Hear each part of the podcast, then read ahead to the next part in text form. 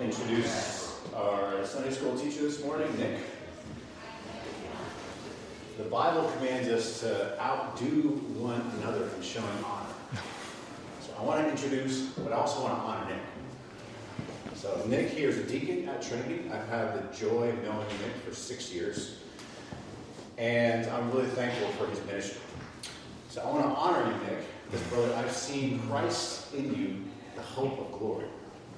And I've watched you for years walk in integrity and courage, which we could use more of these days.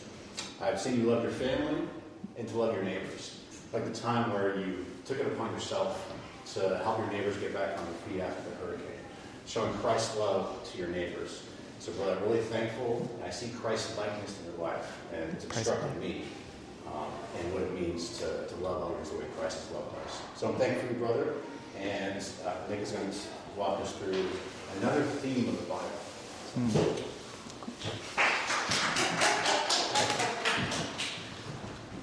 All right. Thanks, brother. Well, uh, praise God for all of that. It's definitely not on my own accord. So, good morning, church. So, I want to start today by giving you a word. I want you to think about the first thing that comes to mind when I say this word. Ready? Church. So, what comes to mind? Was it stained glass windows? Was it this church building? Was it people or a pastor? Or maybe it was a picture of the, the sanctuary with all the saints gathered together. How many of you thought of Adam and Eve in the garden? How many of you thought of the Israelites? How many of you thought of Christ's redemptive work on the cross? Or the unity of Jews and Gentiles? Or of God's people in heaven worshiping Him? Remember what it is you thought of. We're going to come back to that at the end of this. What we want to do today is we want to look at God's people and the church through the lens of biblical theology. We're going to look at the biblical story of from creation to the fall, through the redemption story, all the way to the restoration of all things. We're going to see how the Bible portrays a unified message of God's people and the church, with Christ at the center of it. So, as we dive into our study today, let's go to the Lord in prayer. Hmm. Heavenly Father, we thank you for this day that you've given us. We thank you for this time that we can open up your word and see what it is you have to share with us. God, we pray that you would be glorified as we see the work that you have done to redeem your people. God, may your church, your people be edified through this study. And God, we give you all praise and glory and honor. In Jesus' name. Amen. So, as I said, we're going to organize our study by looking at the big themes of Scripture creation, fall, redemption, and restoration. And we're going to see how the theme of God's people unfolds in the story of the Bible. So, we're going to look at Adam and Eve in creation. We'll see how the fall changes things and the impact of sin. And we'll look at Israel and the church in the story of redemption, and then God's people gathered in restoration. We'll spend most of our time in the area of uh, redemption. We'll look at Israel and the church, fo- focusing on four ways in which the pe- biblical, the Bible defines God's people as a chosen people, a kingdom of priests, a people where God dwells, and an, a gathered assembly. All right, so let's dive in. Starting with creation. Genesis 1 1, in the beginning, God created the heavens and the earth. Now, God creates domains in the first three days. We see light and darkness, water and sky, land and vegetation. Then, on the fourth, fifth, and sixth days of creation, God fills those domains sun, moon, and stars, fish in the sea, birds of the air. And then, on the sixth day of creation, he makes the animals, and then he creates something amazing. Reading from Genesis 1 26 to 28. Then God said, Let us make man in our image, after our likeness, and let them have dominion over the fish of the sea, and over the birds of the heavens, and over the livestock, and over all the earth, and over every creeping thing that creeps on the earth. So God created man in his own image. In the image of God, he created him. Male and female, he created them. And God blessed them. And God said to them, Be fruitful and multiply and fill the earth and subdue it, and have dominion over the fish of the sea and over the birds of the heavens and over every living thing that moves on the earth. We see in the beginning, God creates a people for himself, a man and a woman created in his own image. We see that these people are given authority under God to have dominion over all that God had created on earth. Man and woman, they were created as relational beings to love each other, and to worship God together through their obedience. These people were free to commune and fellowship and talk with God, the God of all creation. Genesis 3:8 also tells us that God's presence was among them. Here also what Genesis 2 says describing the responsibility given to this image bearer. Genesis 2:15 The Lord God took the man and put him in the garden of Eden to work it and keep it. The man God created to work and keep the garden. When you look at the Hebrew words for work, abda, and keep, shamar, the man was to be a, a gardener and a guardian, maintaining the sanctity of the garden. God saw all that he created, and it was very good. What a beautiful picture to be a people in perfect fellowship with God. What a wonderful place to be. So, from creation, what do we learn about God's people?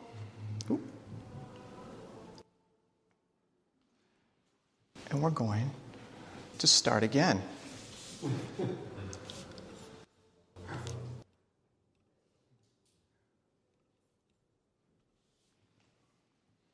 There we go. So, what is it we learn about God's people? God made them. They never picked God, they were made by God, chosen to be his people and to serve him. God dwelt with his people. Adam and Eve could be in the very presence of God. They were created to be co rulers under the supreme authority of God. Man was to be a guardian. They were relational beings, and together they worshiped God. So, now let's enter the next big theme the fall. It's very apparent as we look out in the world that it didn't stay this way. Something is not right, something is broken. What happened? Well, the Bible tells us that sin entered the world. When God's people sought to become like God, they in turn desired to take God off his throne and put themselves in his place. And thus sin entered the world through one man, and death through sin.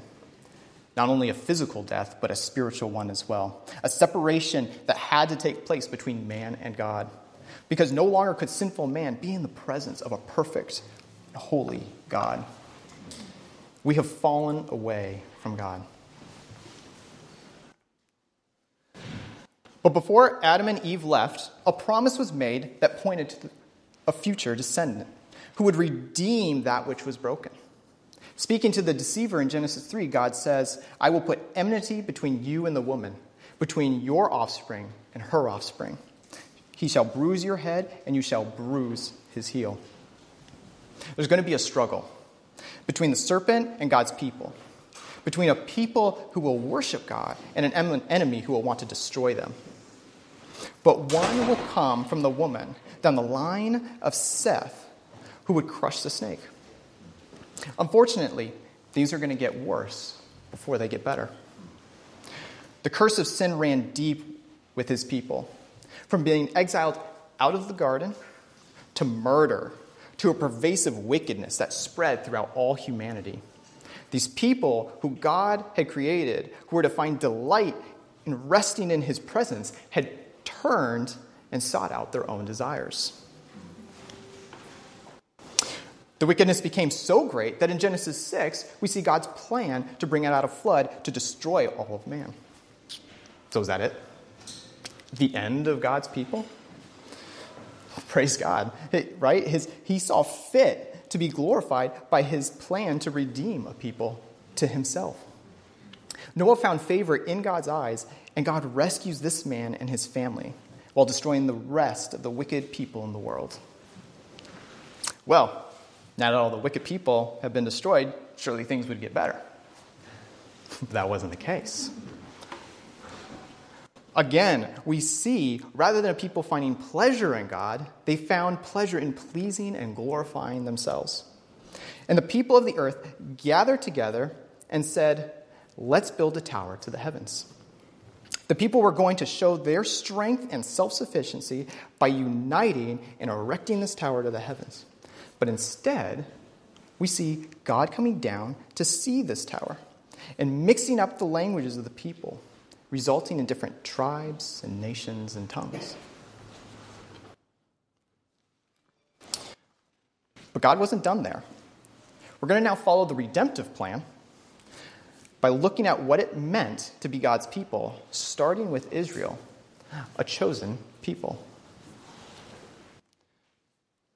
As the world divided into different people groups, God was going to set apart a people of his own.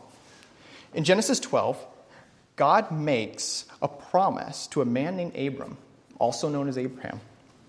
Now, the Lord said to Abram, Go from, from your country and your kindred and your father's house to the land that I will show you, and I will make you a great nation. And I will bless you, make your name great so that you will be a blessing. I will bless those who bless you, and to him who dishonors you, I will curse. And all the families of the earth shall be blessed. In this covenant God makes with Abraham, we see that God has chosen to build his nation, his people, through him. This was to be the nation of Israel. Not only that, but through Abram, God was going to bless all the families of the earth. God's plan for his people is not only national, but it's international. We see God's missionary heart and desire to reach the world. And how would God make this nation great? Well, from Abraham, we have Isaac and Jacob. Jacob has 12 sons, which became the 12 tribes of Israel. These tribes were established in Egypt through God's divine providence. And when we turn to the book of Exodus, we see that while in Egypt, the nation of Israel grew, and a new king of Egypt came into power, and he enslaved God's people. And it's in Exodus 6 where God not only declares Israel as his possession, but he gives his people a reason to believe and to look to him as their Lord. Speaking of the Israelites to Moses, he says, I will take you to be my people and I will be your God, and you shall know that I am the Lord your God, who has brought you out from under the burden of the Egyptians. As a father would lay claim to a child as his own, we see God laying claim to his people, a people whom he would lead, rescue, and care for. It is God who is stepping in and declaring that these people will be his and not by any means of their own Listen to what Deuteronomy 7 says. For you are a people holy to the Lord your God. The Lord your God has chosen you to be a people for his treasured possession. Out of all the peoples who are on the face of the earth, it was not because you were more in number than any other people that God set his love on you and chose you, for you were the fewest of all people. But it, be, it was because the Lord loves you and is keeping the oath that he swore to your fathers that the Lord has brought you out with a mighty hand and redeemed you from the house of slavery, from the hand of Pharaoh. In the eyes of the world, they just weren't impressive. Like in Lord of the Rings, in a world of elves and wizards and men and orcs. And yet they were highly valued, a treasured possession, and called by the God of all creation to be his people. Now, a quick moment to address one question that comes to mind. Were God's people in the Old Testament only descendants of Abraham? Primarily, yes, but not exclusively. We see that there were others outside the line of Abraham who would come into the fold. Just as Abraham's faith credited him righteousness, we see the same with the prostitute named Jericho from Rahab. She helped hide Israelite spies and assisted their escape. Why did she do this? Because she believed God, saying, For the Lord your God, He is God in heaven, in the heavens above, and on the earth beneath. Her faith is what saved her. We also see this with Ruth. She was a Gentile who followed after God because of her mother in law, Naomi. You may remember her famously saying, Your people shall be my people, and your God my God. Isn't it, isn't it interesting that the Old Testament, in there, we have a whole book dedicated to Ruth, a Gentile woman being redeemed by her kinsman redeemer, Boaz. A Gentile being redeemed. Sounds like typology in the making. So we see Israel as a primarily descendants of Abraham, but God is also reaching Gentiles as well. So, now let's talk about God's people as a kingdom of priests. After God set his people free from their bondage in Egypt, they make camp in the Sinai wilderness, and this is where God makes a covenant with Moses on Mount Sinai. Now, therefore, if you will indeed obey my voice and keep my covenant, you shall be my treasured possession among all peoples. For all the earth is mine, and you shall be to me a kingdom of priests and a holy nation. These are the words that you shall speak to the people of Israel. What we see in this Mosaic covenant is that there's a condition. If they obey God, they would be God's priests in a holy nation to the rest of the world. And it's only a few verses after this covenant is made, we see all the elders of the people are gathered and agree to the terms. All that the Lord has spoken, we will do. God is setting apart a people from the, his people from the rest of the world. And not only that, but he is also commissioning them to be a kingdom of priests. They are to be mediators of the Lord's presence and blessing to the world around them. How would a nation mediate the presence and blessing of the Lord to the world around them? How would they remain holy? Well, in Exodus, God gives his people laws to live by. In Leviticus, we see laws to atone for their sins. And in Deuteronomy, we see exhortation to remain obedient to God and his laws, trusting in his faithfulness so that it may go well with the people. Listen to Deuteronomy 5:33. You shall walk in the way that the Lord your God has commanded you, that you may live and it may go well with you, and that you may live long in the land that you shall possess. Obedience to God's law is what makes them a holy nation and sets them apart from the surrounding nations. In a world that saw murder and child sacrifice as an acceptable means to please a deity, God's people demonstrated the value of human life. Thou shalt not murder. In a world where people would covet and steal for their own gain, God's people demonstrated self control and love for one's neighbor. Thou shalt not steal. In a world where every day was work to not lose out on profits or gain, God's people demonstrated a reliance upon the Lord and found rest one day a week honor the Sabbath day and keep it holy. And the list goes on. As the people lived in obedience to God's word, not only would they thrive, but they would demonstrate to the world what righteousness and holiness look like. One interesting note before we move on the words used in the Garden of Eden to describe Adam's role to abdah and shamar, to keep and to work the garden. These are the same words used to describe the priest's work to serve God by ministering at the tabernacle and to guard the temple from intruders. Even in the garden, God's people had a priestly role. And you could even see the garden as a type of temple. So, with that, let's now look at God's people, Israel, as a people where God dwells. Exodus 25, 8 through 9 says, And let them make me a sanctuary, that I may dwell in their midst, exactly as I show you concerning the pattern of the tabernacle and all of its furniture, so you shall make it. So, first of all, this is extraordinary, right? The all powerful God of creation desired to dwell with his people. That's amazing in itself. And he shows his people how he will dwell with them by constructing this tabernacle. The God who has the earth as his footstool would dwell in a tent to be with his people. What a demonstration of God's humility and desire for his people to be with him. This tabernacle included a courtyard, a holy place, and the most holy place, or Holy of Holies, where once a year Yahweh would allow the high priest, after making atonement for him and the people, to enter and be with God. That must have been an extraordinary experience. The book of Exodus concludes with the construction of the tabernacle and these words Then the cloud covered the tent of meeting, and the glory of the Lord filled the tabernacle. And Moses was not able to enter the tent of meeting because the cloud settled on it. And the glory of the Lord filled the tabernacle.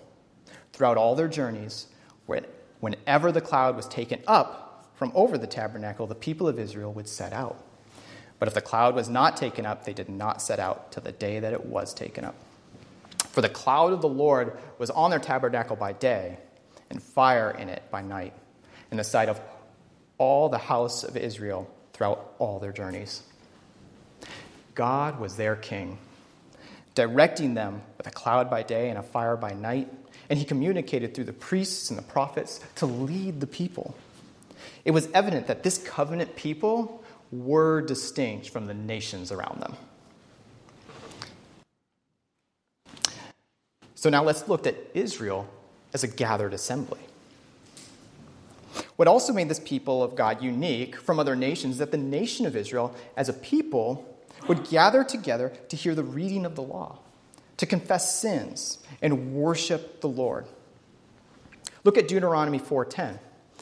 The Lord said to me, Gather the people to me, that I may let them hear my words, so that they may learn to fear me all the days that they live on the earth, and that they may teach their children so. Do you see that phrase? Gather the people to me? This is the Hebrew word kahal, which is used to describe the assembly of Israel. This Hebrew word kahal, when translated to Greek, is the word ecclesia, which means church. It is the gathering of God's people to worship and glorify the living God. As the people gathered in Deuteronomy, Moses exhorts the people to love the Lord their God, obey his commands, and walk in his ways.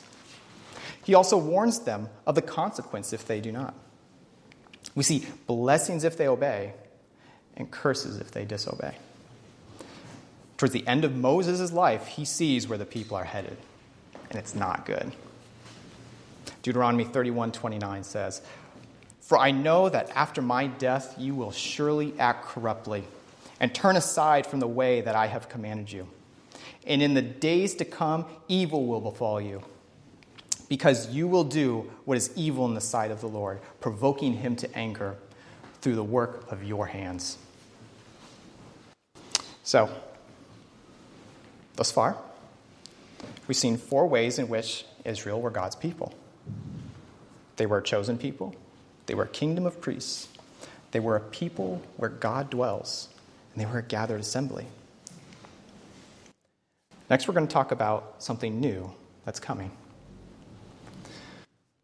Unfortunately, Moses was right, and God's people did not stay true to their word. While Israel was to be God's people, separating themselves and being a light to the rest of the world.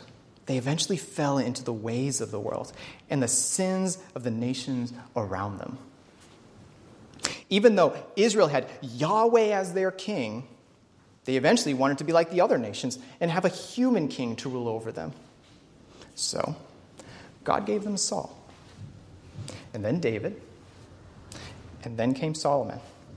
And one thing about Solomon was that he built a magnificent temple for God to dwell among his people in, in the land where they settled. But ultimately, the nation of Israel was divided under Solomon's son, Rehoboam. The, na- the two nations now, Israel in the north, Judah in the south, had a series of bad kings and good kings. But eventually, they became exiles in another land for about 70 years. With this downward spiral of the Israelites into their captivity, how could they be a blessing to the nations? As we see in Hosea, the people who were to be a holy bride became unfaithful and prostituted themselves to other gods. Yet God's faithfulness would never waver. He would restore his bride. We see in Jeremiah that God is going to establish a new covenant.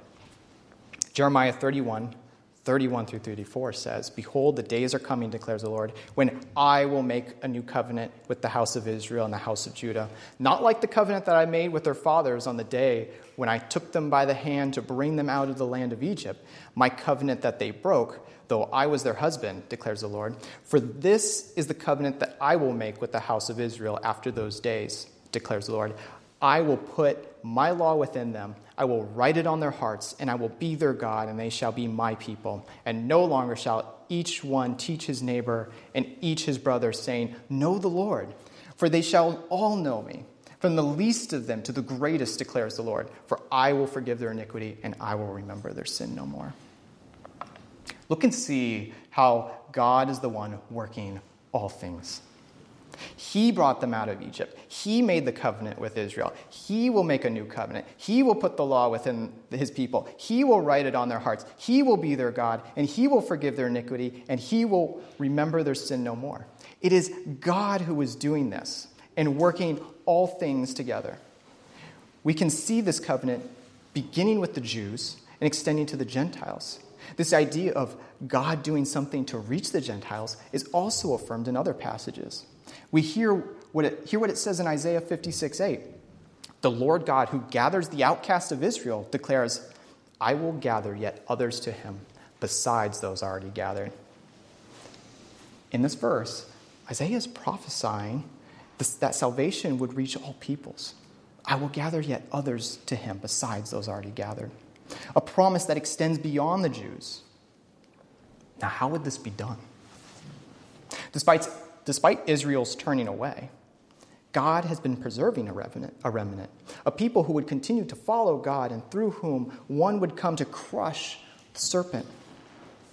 Quoting from the prophet Micah, the disciple Matthew writes, And you, O Bethlehem, in the land of Judah, are by no means least among the rulers of Judah. For from you shall come a ruler who will shepherd my people, Israel. Who would this ruler be? Who would this shepherd be? Approximately 400 years between the Old Testament and the New Testament have gone by with no word from God. And then it's in this little town of Bethlehem we get these words in Luke 2. For unto you is born this day in the city of David a Savior, who is Christ the Lord. The long awaited King has arrived. It's Jesus. And it is for him who the people would later lay down their cloaks and palm branches, declaring, Hosanna! Blessed is he who comes in the name of the Lord. Blessed is the coming kingdom of our father David. Hosanna in the highest. Now, during this time of Jesus, the Jewish people are under Roman occupation. The idea of a ruler and a savior was one who was going to free them from the oppression they were under. It is their idea that he was going to set up his kingdom with them as his people. They're right about a coming kingdom, but Christ did not come to establish his kingdom on earth this time. Christ came to build the kingdom of God, or sometimes referred to as the kingdom of heaven, which we'll see later. He came to fulfill the words spoken by the prophet Isaiah. The Spirit of the Lord is upon me because he has anointed me to proclaim the good news to the poor. He has sent me to proclaim liberty to the captives and recovering of sight to the blind, to set at liberty those who are oppressed, to proclaim the year of the Lord's favor. Jesus Christ is the climax of this beautiful redemption story of God's people. The purpose for Christ's coming was to set his people free from the bondage of sin through his death on the cross and resurrection from the grave. In doing so, he accomplished the plan of redemption that was set in motion from the beginning. What's apparent is that Christ was bringing in something new, and God's people would never look the same. They would become the church. Now, Jesus only referred to the church a couple times in his ministry. Once in Matthew 16, when he spoke to Peter about being the rock on which he would build his church. And one other time in Matthew 18, when Jesus gives practical wisdom on how to address sinful offense by someone within the church. These are two explicit areas where we see Jesus talking about the church. However, we see other passages where Jesus is talking about the reality of what will happen and be realized in the church. Before we go on, a quick note back on typology, looking back at that story of Ruth, it is true that we see Boaz as a type of Christ.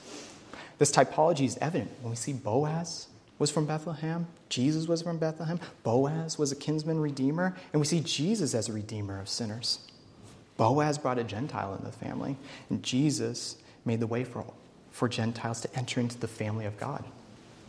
And if you dive in, you'll see even more.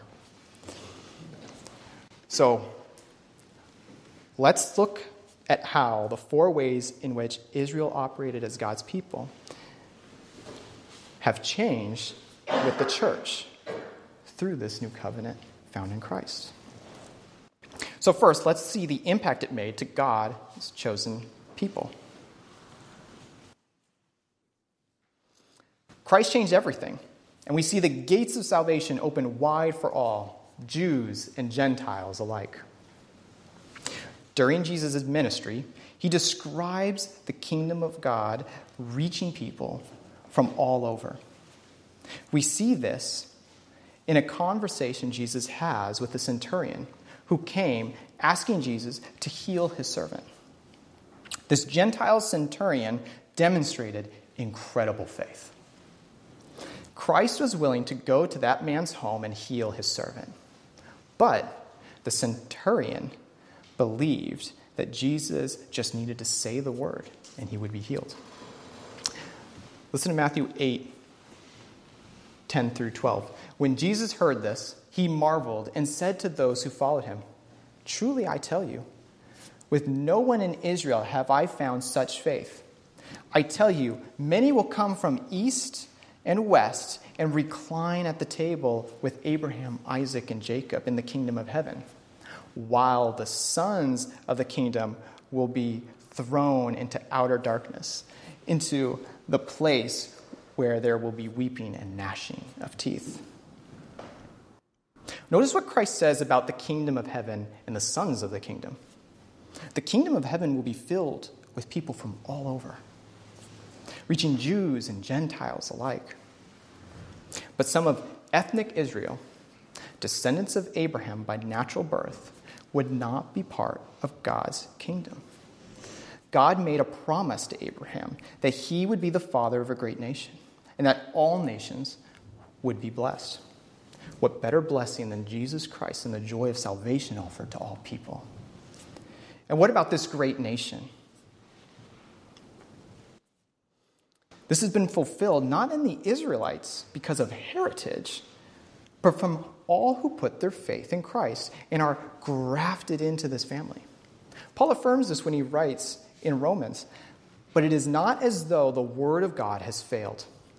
For not all who are descended from Israel belong to Israel, and not all are children of Abraham because they are his offspring. But through Isaac shall your offspring be named. This means that it is not the children of the flesh who are the children of God but the children of the promise are counted as offspring. Brothers and sisters, this is you and I. Both the Jews and Gentiles who have put our trust in Jesus Christ. This is the church.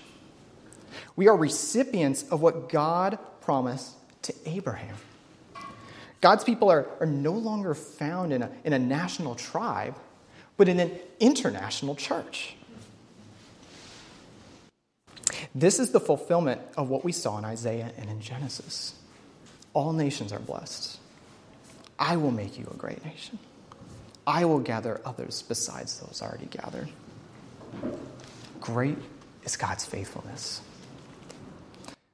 One note I want to make and not ignore in addition to God's chosen people expanding to the Gentiles, we see in Scripture that God calls and has chosen his people or predestined us for adoption through Christ.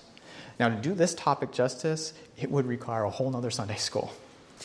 But what is clear is that it is by God's grace and his loving kindness that he would look upon us and call us his sons and daughters. Just as Israel was, we are chosen and desired as a people by God through no means of our own.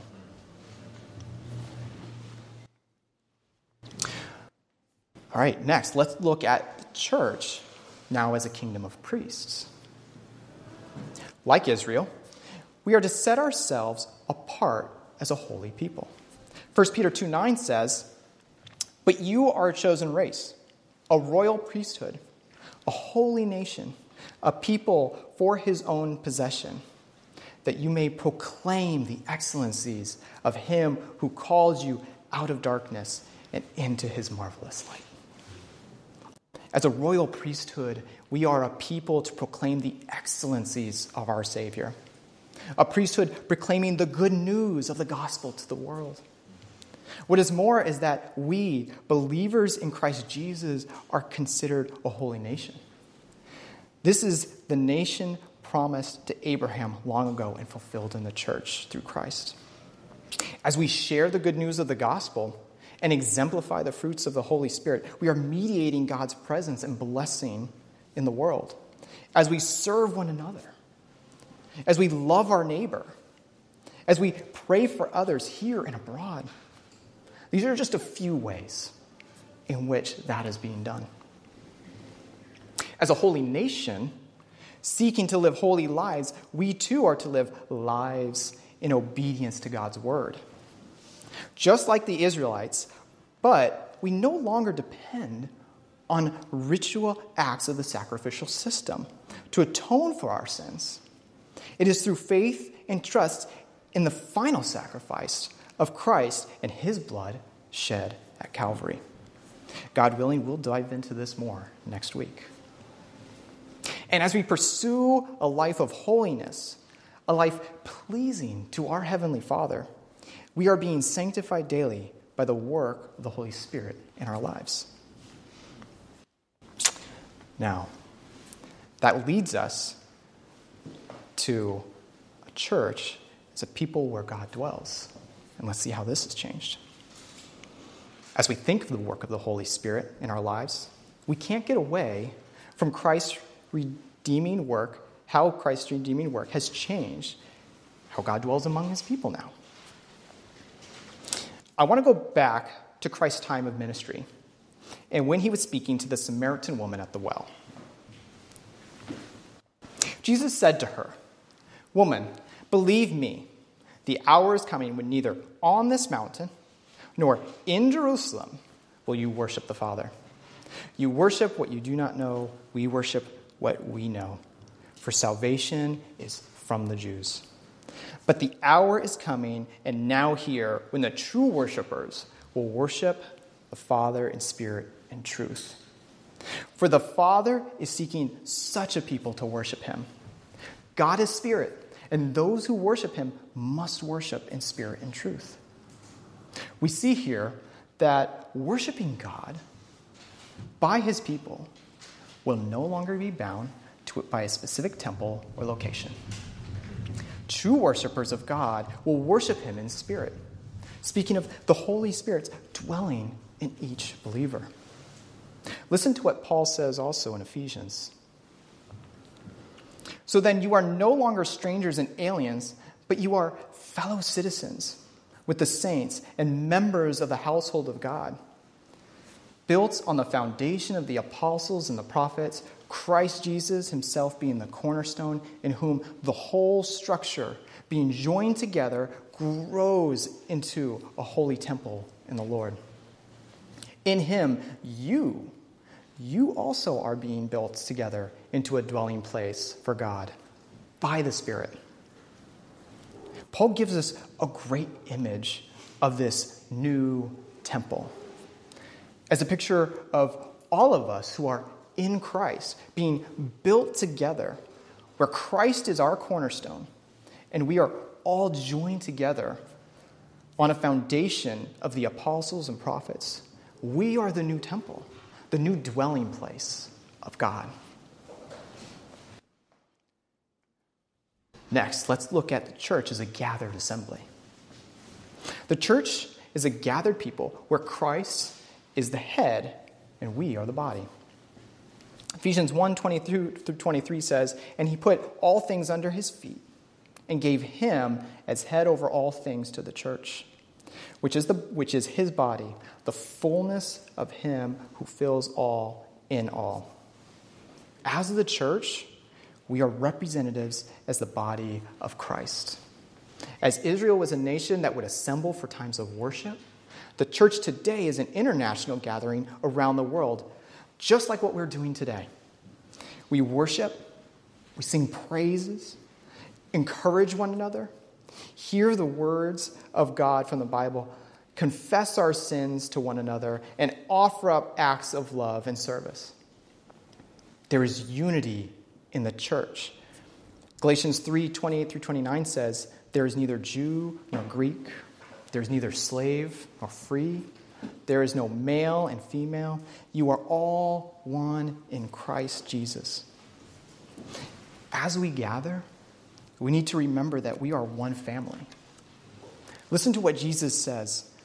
While he was still speaking to the people, behold, his mother and his brothers stood outside asking to speak with him.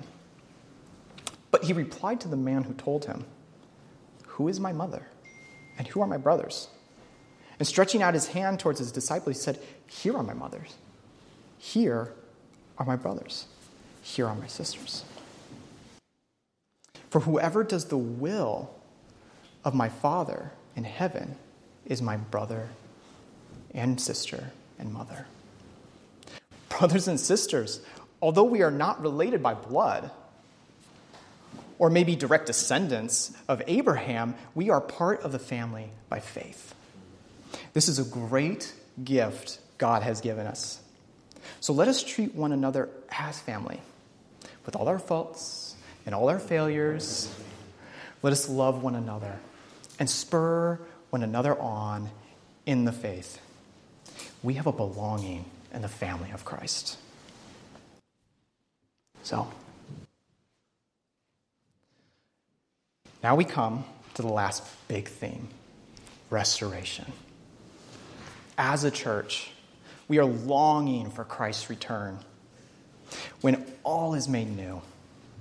We can see a connection between how Israel and the church operate as God's people, but there's also a connection between God's people in the garden and God's people in the kingdom of heaven when Christ returns and all things are restored. Listen to some of these passages that speak to this coming kingdom and how it compares to the Garden of Eden. In the garden, God made and chose Adam and Eve to be his people. Mark records Jesus saying that he will come again and gather all his people back to himself. And then they will see the Son of Man coming in the clouds with great power and glory. And when he sends out the angels and gather his elect from the four winds, from the ends of the earth to the ends of heaven. In the garden, God dwelt among his people. And because of the fall, they were sent out of his presence. In the kingdom of God, we are reunited. Behold, the dwelling place of God is with man. He will dwell with them, and they will be his people, and God himself will be with them as their God. In the garden, God walked among his people in their presence. In the kingdom of God, we will see God face to face once again. No longer will be there, there be anything accursed, but the throne of God and the Lamb will be in it, and his servants will worship him. They will see his face, and his name will be on their foreheads.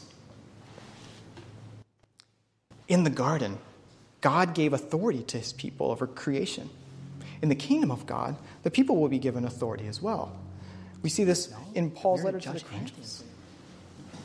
In the garden, God commanded his people to be fruitful and multiply. In the kingdom of God, the people will be as numerous as the sands. Revelation says, After this I looked, and behold, a great multitude that no one could number, from every nation, from all tribes and peoples and languages, standing before the throne and before the Lamb, clothed in white robes, with palm branches in their hands and crying out with a loud voice Salvation belongs to our God who sits on the throne and to the Lamb. Brothers and sisters, as people of God, we have a wonderful future to look forward to. A future worshiping the eternal King. We will be able to bask in the joy of our Savior, worshiping Him as intended in a world restored to what it was meant to be, with no more death or mourning or crying or pain. The old will pass away, and all things will be made new. Brothers and sisters, enter into the joy of the Lord.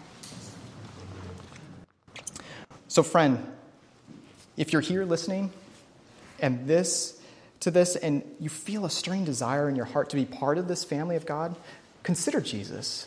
Consider his death and resurrection, the price he paid with his blood for you. We are all sinners, but we can take hold of Jesus and be credited with his righteousness. And we too can belong to this family in Christ. If that's you, please come see me or one of the pastors or elders, and we would love for you to be part of this family. So, as been tradition with this study, we're going to close with a hymn. So, we're going to close with Great is Thy Faithfulness. And I'll start, and if we can all join along. Great is thy faithfulness, O God my Father. There is no shadow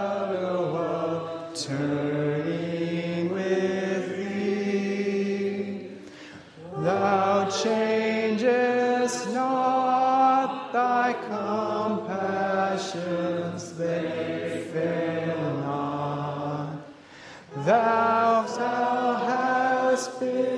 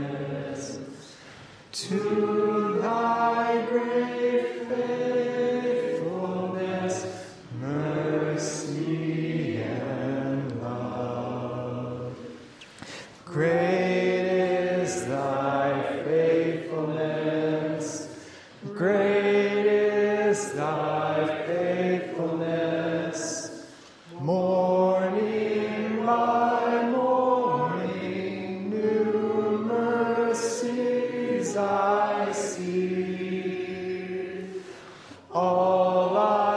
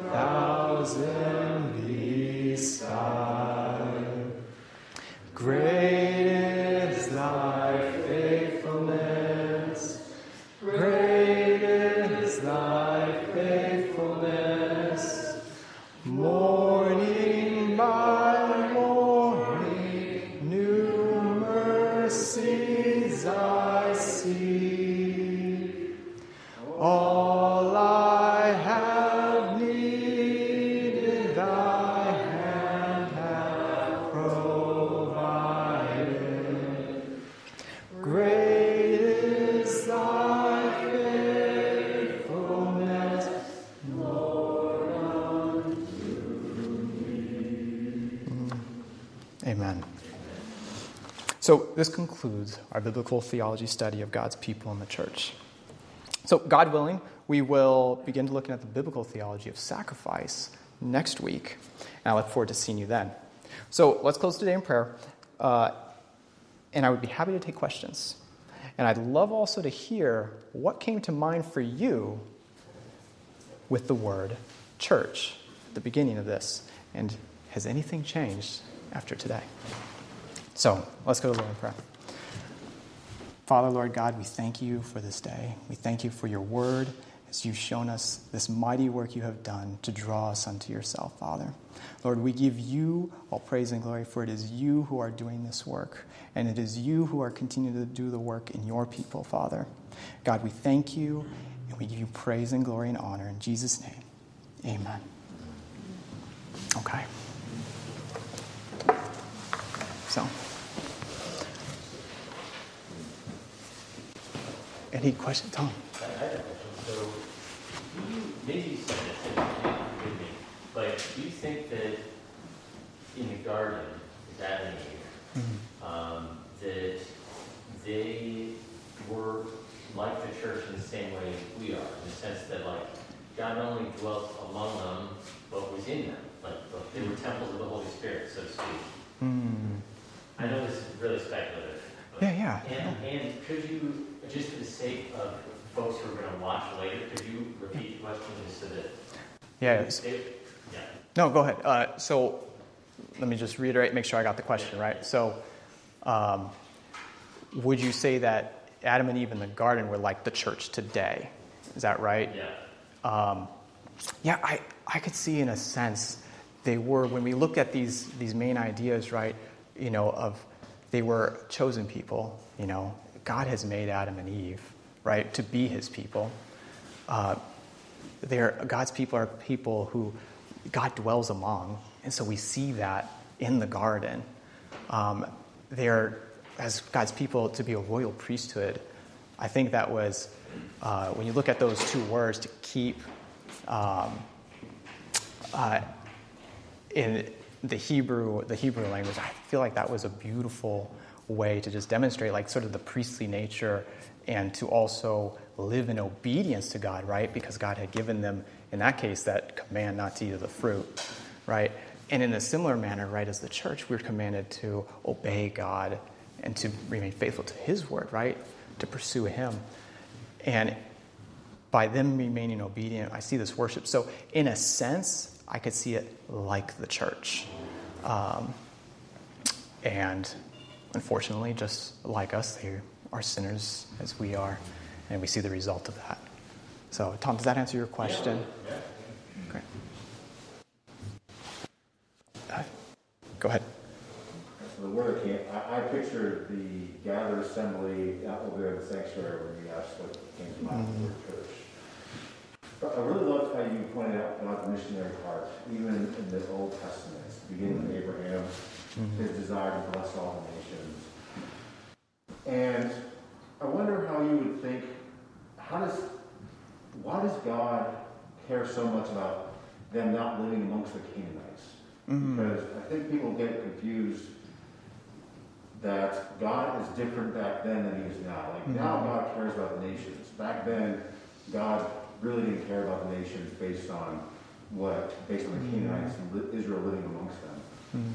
Uh, but what was God's like? What was His purpose and why He gave the, those directions about the Canaanites with Israel? So, what was God's purpose in separating God's people from the Canaanite people and not having sort of where we see today with the church, where we're, we're all in like amongst the nations, but God sort of had them together?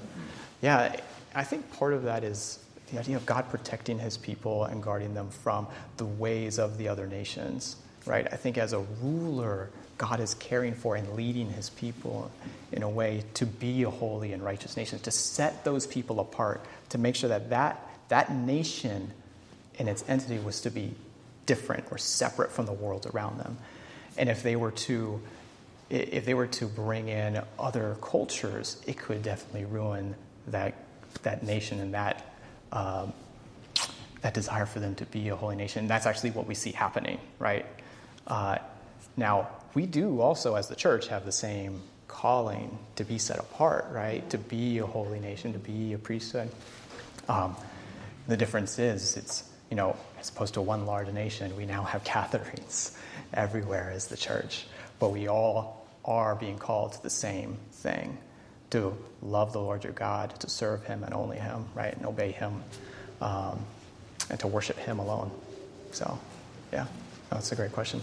Dean, do you have a question? Um, so, in terms of like emphasis in the uh, Old Testament, New Testament, I mean, um, it seems like in the Old Testament, it's a big emphasis on like lineage and um, based on like uh, you know the chosen uh, the, the Mhm. people and, and whatnot. Um, which is more important now? Is this the faith or the lineage, or are they both important, or Mhm. has that changed over the course of the New Testament or Old Testament? Yeah, yeah, great question, Dean. I, I think what we see is that it was really never about the lineage, right? It was about the faith of the people and them being obedient to God. Even, you know, when when Christ was talking about how even those who are of, you know, that kingdom, they're not going to be part of the kingdom of heaven because they themselves are will not have a heart of faith or putting their trust in God. So that was they were while part of a lineage and part of a nation, right, and a people of, heri- of heritage, descendants of Abraham, we still see that, you know, God was also bringing in other people, right, with like the stories of Rahab and, and Ruth. So it wasn't just that. The important part was their faith and obedience to God. And so that's what we see there. Does that help, Dean? Yes. I would just like to add to that, I think there's so much in the Old Testament about God's love for um, Mm. uh, the non-Jew. Mm. I mean, the whole story of Jonah being sent to Amen. that city, Amen. bring them into the fold. And uh, just this morning I read uh, Nebuchadnezzar, my servant. Mm.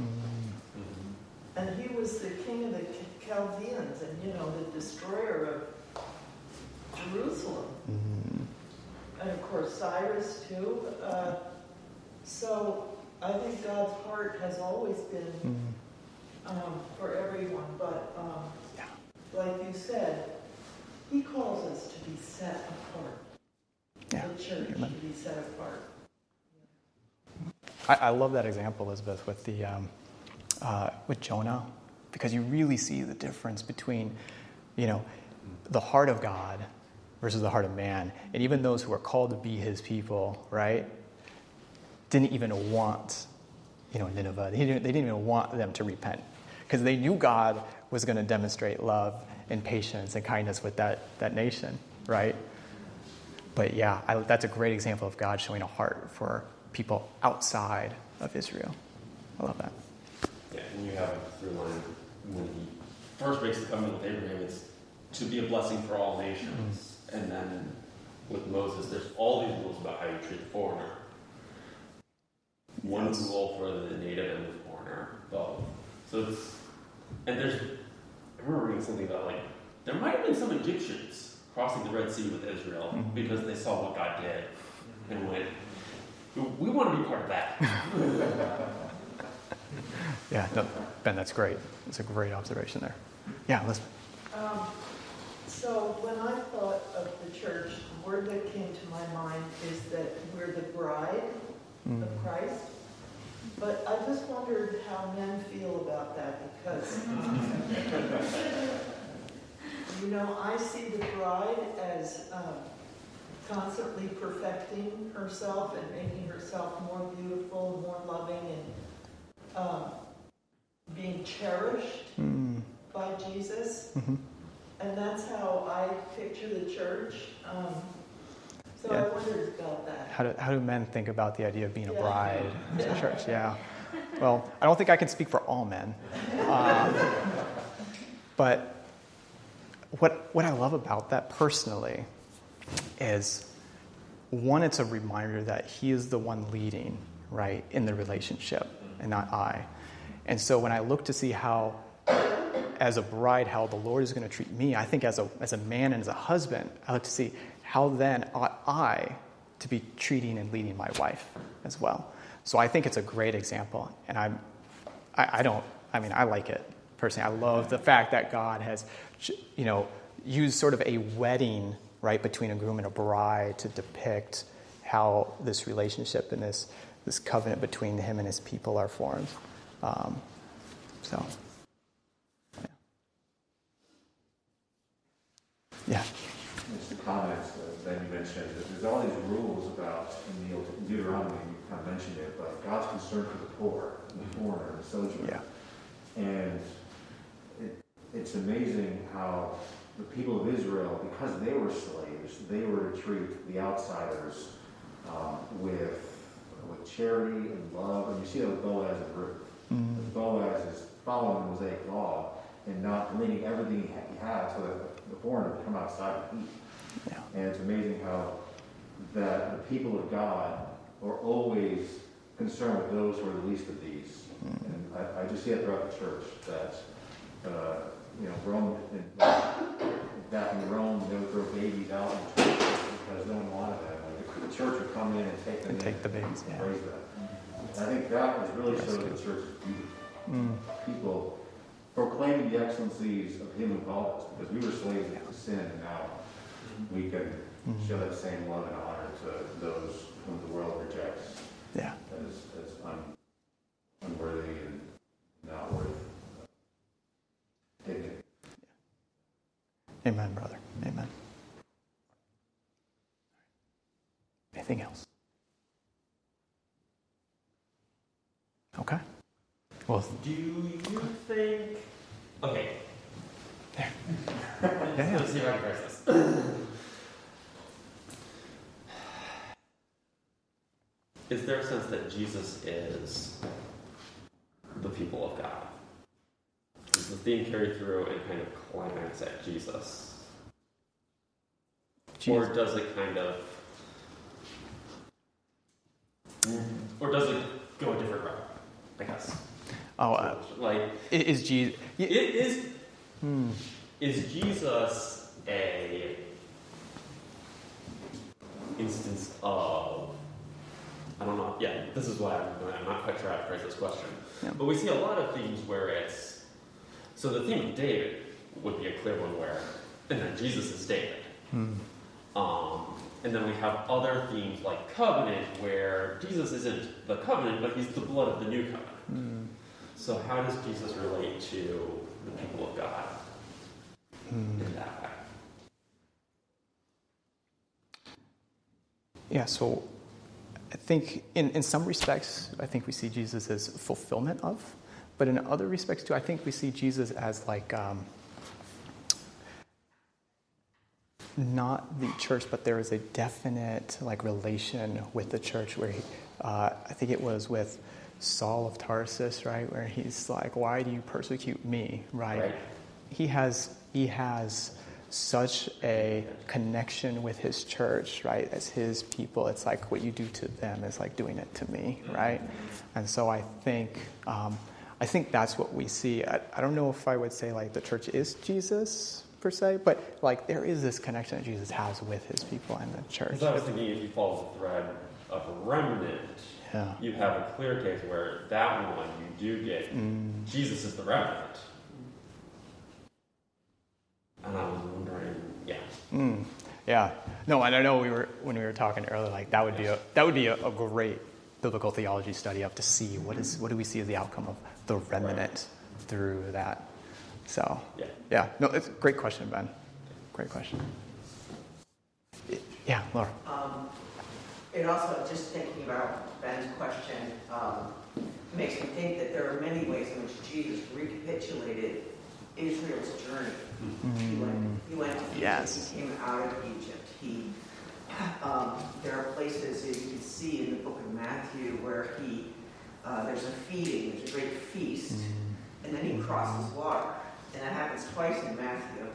Um, so there are many ways in which he fulfilled what the nation of Israel was supposed to do, right? So he fulfilled the law. He ful- he did what Israel could not That's right. And then I guess the question is, how does that go forward into the church? Like I can clearly see him as representing Israel, um, but then how does he? Which doesn't. I'm not answering Ben's question. I'm Yeah, yeah, um, yeah, it's interesting. Then what? Then what goes forward? yeah. Um, in a way, he becomes a new Abraham, right? The father of a people. I know. And It's, but it's continuous too. So I yeah. Yeah. No, that's a great observation. No, But isn't it, I think also speaks to how theologically we become united with Christ, we become Mm. one with Him, and then what we are, He took on, and so that we might become part of Him. And so He is the church, and certainly in that sense. Yes. He's perfecting it, and that when God sees us, He sees Him, and eventually we'll become like that and participate in the divine relationships, and Amen. love that the Father and the Son and the Holy Spirit have. Amen. yeah. I, I was going to add also about the bride imagery that that I, uh,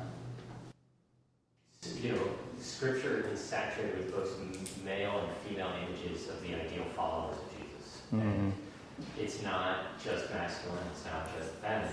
You get all these different images, and God also will use you know those images in, in many ways. I mean, Jesus says, "I'm like a mother hen who wants to gather her chicks together." And you see God, and I think that gets back to the early chapter of Genesis, where men and women are both made in the image of God, and they both reflect His glory, His likeness, but in, individually, in Yeah. beautiful ways.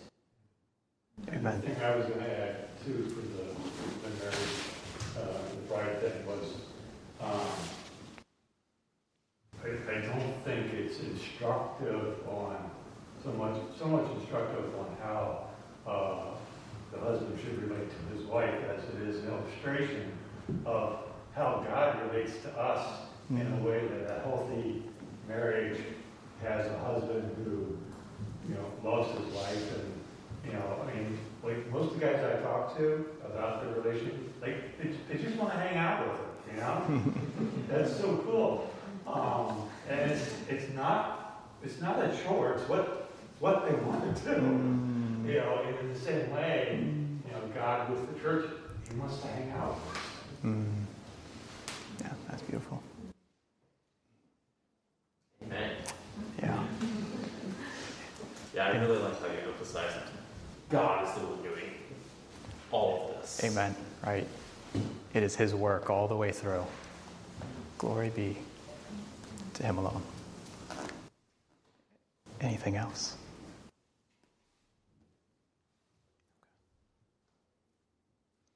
Well, thank you, everybody. We appreciate it.